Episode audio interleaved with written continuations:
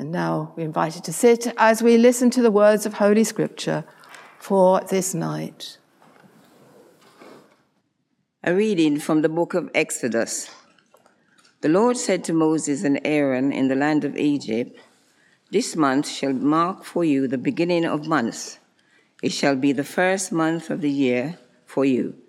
Tell the whole congregation of Israel that on the 10th of this month they are to take the lamb for each family, a lamb for each household. If a household is too small for a whole lamb, it shall join its closest neighbor in obtaining one. The lamb shall be divided in proportion to the number of people who eat of it. Your lamb shall be without blemish, a year-old male. You may take it from the sheep or the goats. You shall keep it until the 14th day of this month. Then the whole assembly congregation of Israel shall slaughter it at twilight. They shall take some of the blood and put it on the two doorposts and the lintel of the houses in which they eat it. They shall eat the lamb that same night. They shall eat it roasted over the fire with unleavened bread and bitter herbs. Do not eat any of it raw or boiled in water, but roast it over the fire with its head, legs, and inner organs. You shall let none of it remain until the morning. Anything that remains until the morning you shall burn. This is how you shall eat it, your loins girded, your sandals on your feet, and your staff in your hand, and you shall eat it hurriedly. It is the Passover of the Lord. For I will pass through the land of Egypt that night, and I will strike down every firstborn in the land of Egypt, both human beings and animals. On all the gods of Egypt I will execute judgment. I am the Lord. The blood shall be a sign for you in the houses where you live. When I see the blood, I will pass over you, and no plague shall destroy you when I strike the land of Egypt. This day shall be a day of remembrance for you. You shall celebrate it as a festival to the Lord. Throughout your generations, you shall observe it as a perpetual ordinance." This is the word of the Lord. Thanks be to God.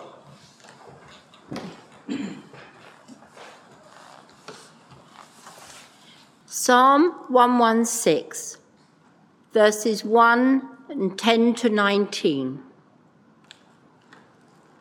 The refrain is the cup of blessing which we bless. Is it not a sharing of the blood of Christ? The blood of blessing which we bless. Is it not a sharing of the blood of Christ?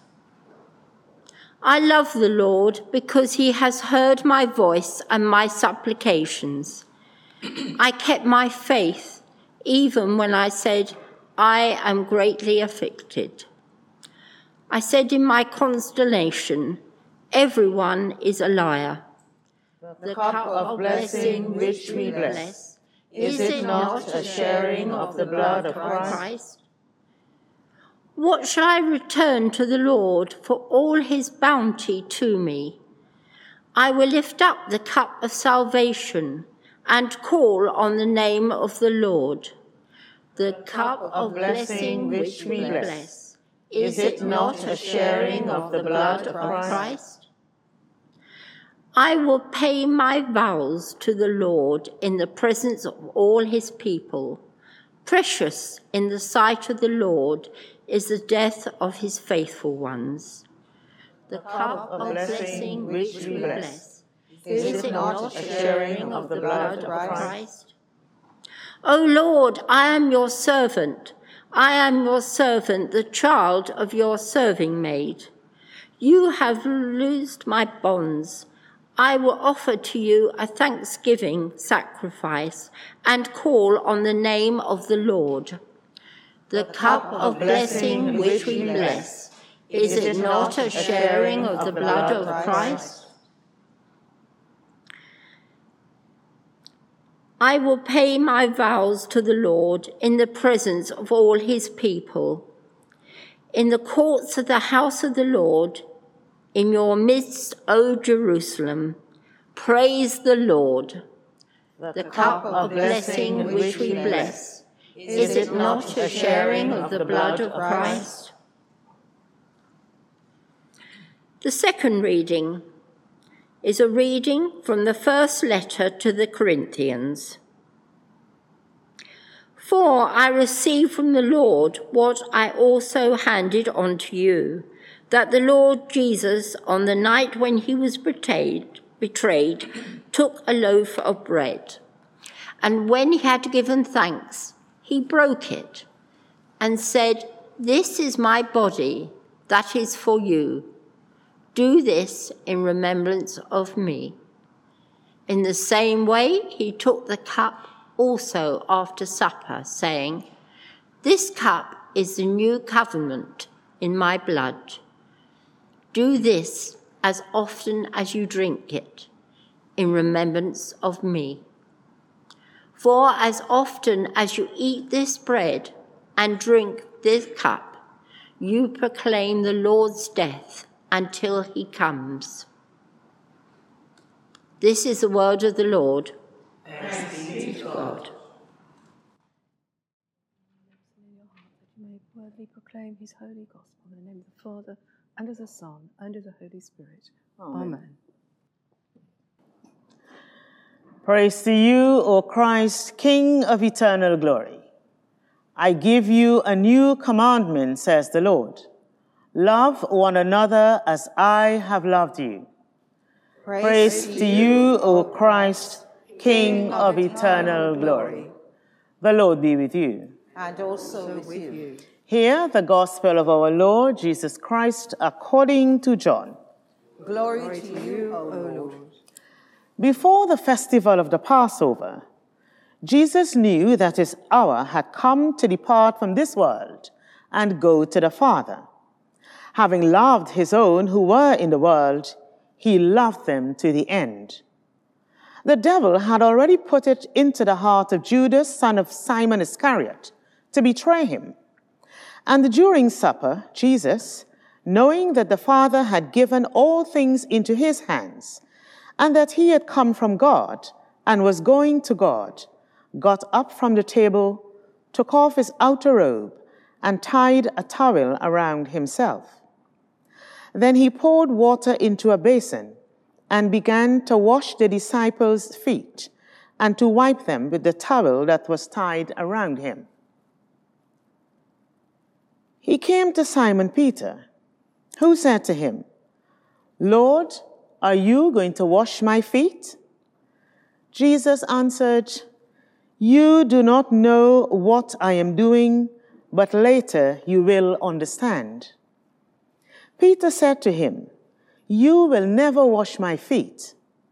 Jesus answered, "Unless I wash you, you have no share with me." Simon Peter said to him, "Lord, not my feet only, but also my hands and my head." Jesus said to him, "One who hath bathed does not need to wash, except for the feet, but is entirely clean. And you are clean, though not all of you." For he knew who was to betray him. For this reason he said, "Not all of you are clean." After he had washed their feet, had put on his robe, and had returned to the table, he said to them, "Do you know what I have done to you? You call me teacher and Lord, and you are right, for that is what I am. So if I, your Lord and teacher, have washed your feet, you also ought to wash one another's feet. For I have set you an example, that you also should do as I have done to you. Very truly I tell you, servants are not greater than their master, nor are messengers greater than the one who sent them. If you know these things, you are blessed if you do them." Then Jesus said, "Now the Son of Man has been glorified, and God has been glorified in him. If God has been glorified in him, God will also glorify him in himself and will glorify him at once. Little children, I am with you only a little longer. You will look for me.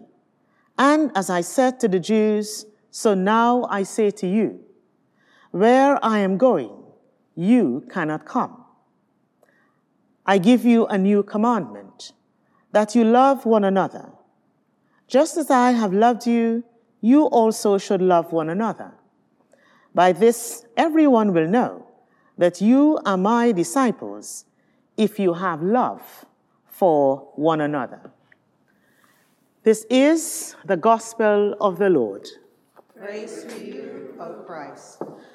Pray that I speak and you hear. In the name of the Father, and the Son, and the Holy Spirit. Amen. Do be seated. Our gospel reading, chapter 13 of John's Gospel, begins with Jesus saying that he knew his hour had come. This is in contrast to earlier occasions when he made different declarations. For example, at the wedding in Cana in John 2, he told his mother, "My hour has not yet come." Later, he chose not to go openly to Jerusalem for the Feast of the Tabernacles because his hour had not yet fully come in John 7. Then after his triumphal entrance into Jerusalem in John 12, when some Greeks came asking to see him, he said to the disciples, "The hour has come for the Son of Man to be glorified," and he went on to speak of his death. And so now we are here with him at that time, on the night before he died. We see him breaking bread with his disciples, washing their feet, including the feet of the one who was to betray him. But as Jesus knew, his hour had come. "You will never wash my feet," Peter tells him, as he was about to get his feet washed. Unlike the beautiful feet which the prophet Isaiah describes as messengers of good news, these feet to be washed by Jesus were tired and dirty, mucky, we would say today, with Jerusalem's dust. Foot washing was a traditional part of hospitality, not only in Jesus' day, but throughout the Old Testament. Foot washing for hygiene purposes and comfort, in offering hospitality to strangers and visitors whom we know alike, in preparation for a priest to enter into the tabernacle and the temple, in preparation for activities like having a meal, for example. Foot washing is generally the responsibility of the servants. Very rarely, in cases of deep love or devotion, a host might wash the feet of his or her guest, which makes Jesus' action one of both hospitality and humility. He who, from the beginning of John's Gospel, has been revealed as the Word made flesh, takes on the role and the position of a servant, and kneels to wash his disciples' feet. "It's too much for Peter. You will never wash my feet," he exclaims. The roles are all wrong. Jesus is his Lord, not his servant. But this humility is the form that Jesus' lordship takes. Without imposition, without compulsion, Christ comes to us and asks us to let him serve us. How tempting it is to echo Peter. Letting Jesus get this close is probably uncomfortable. Jesus enthroned in heaven is one thing. Jesus in the Bible, that's fine too. Jesus is safe there on those pages. But kneeling before me, now that's the wrong way around. And what Jesus says to Peter, he says to all of us, "Unless I wash you, you have no share with me." And in washing his disciples' feet, Jesus shows that there is no place too lowly, too shameful, or intimate for him to touch and wash and love. This is the hospitality of God. And having washed his disciples' feet, he tells them they must wash one another's feet. It's these actions and attitudes towards each other which are to be signs of Christ's love. And I often wonder what would happen if I asked you to wash one another's feet. And I thought this year in COVID-19 pandemic, since the priests can't wash your feet, maybe I should ask you in bubbles and family bubbles to wash one another's feet and see what would happen. But I thought that might be a bit too much. So maybe another time we'll do that.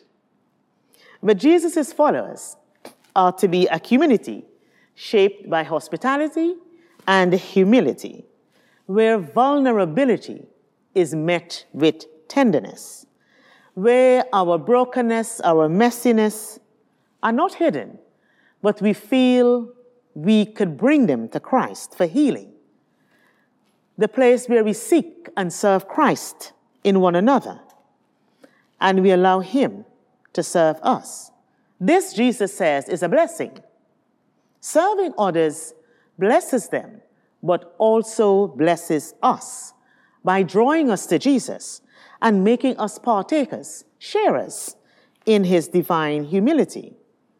And this is what the love of God looks like in the lives of Jesus' disciples. It's not about who's the greatest, or who's done the most work, or who has the most influence. That will bring them in the presence of God. It's none of that. It's service. It's humility. It's vulnerability, through which others will encounter the hospitality of God. Foot washing is practical and bodily, hands and kneeling, as we will see demonstrated shortly when Mother Susan stoops and uses the bowl, the jug of water, the towel, to touch and wash Fred's foot as a sign of God's love. And as we said earlier, he is representing the rest of the congregation. But as he is Mother Susan's husband, she could wash his feet. But what might this look for you? Who can you serve and draw into the hospitality of God's love?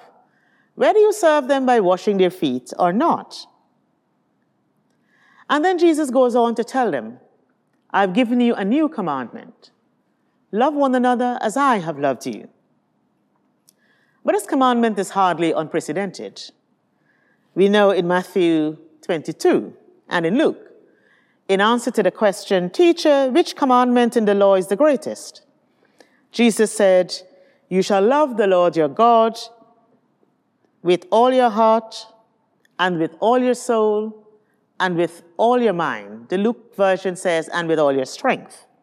This is the greatest and first commandment. And the second is like it. You shall love your neighbor as yourself. But what makes this commandment new? Well, the disciples are told to love one another as Jesus loved them.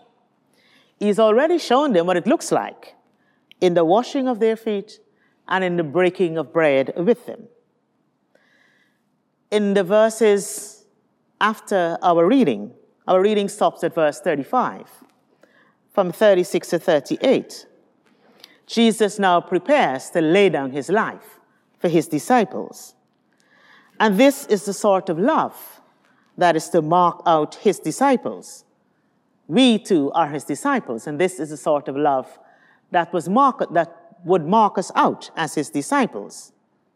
But as Jesus says, he's going to lay down his life for them, Peter, on whose impetuousness we could always depend, rushes in, declaring his willingness to lay down his life for Jesus.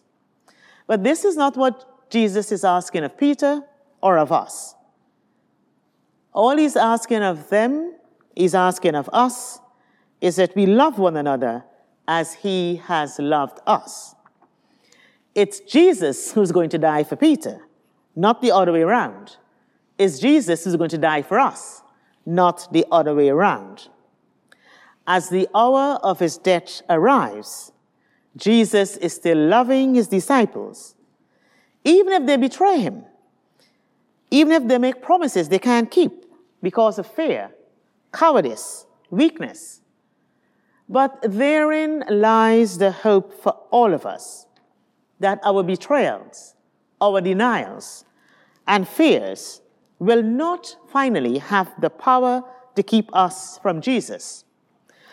But if we will trust Jesus and the love into which he invites us, then we too can, in the words of verse 36, follow him afterwards. Jesus said, where I'm going, you can't come now, but you will be able to come afterwards.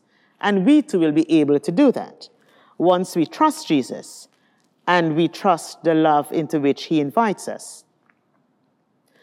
And we are reminded in Romans 8, 38 to 39, for I am convinced that neither death nor life, nor angels nor rulers, nor things present nor things to come, nor powers nor height nor depth, nor anything else in all creation will be able to separate us from the love of God in Christ Jesus our Lord. Amen.